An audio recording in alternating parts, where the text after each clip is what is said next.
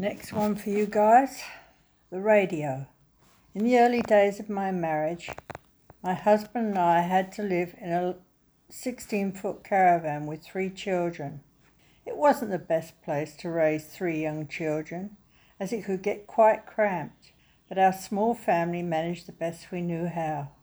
On a rare trip to London, my husband had bought a red radio equipped with an aerial to pick up the pirate radio stations. To escape the long arm of the law, several radio stations had to put boats on international waters to play their music.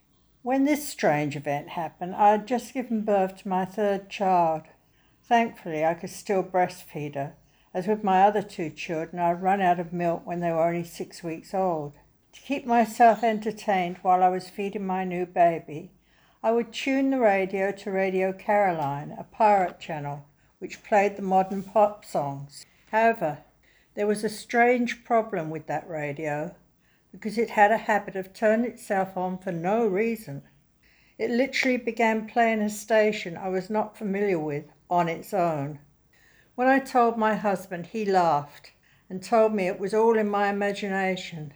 That is, until the day it turned on while he was at home.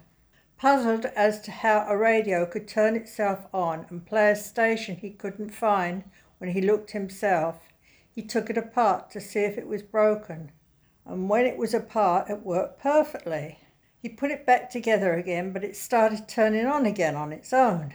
Finally, he took it apart and left it that way, and for a while we had no music. Grace Lee.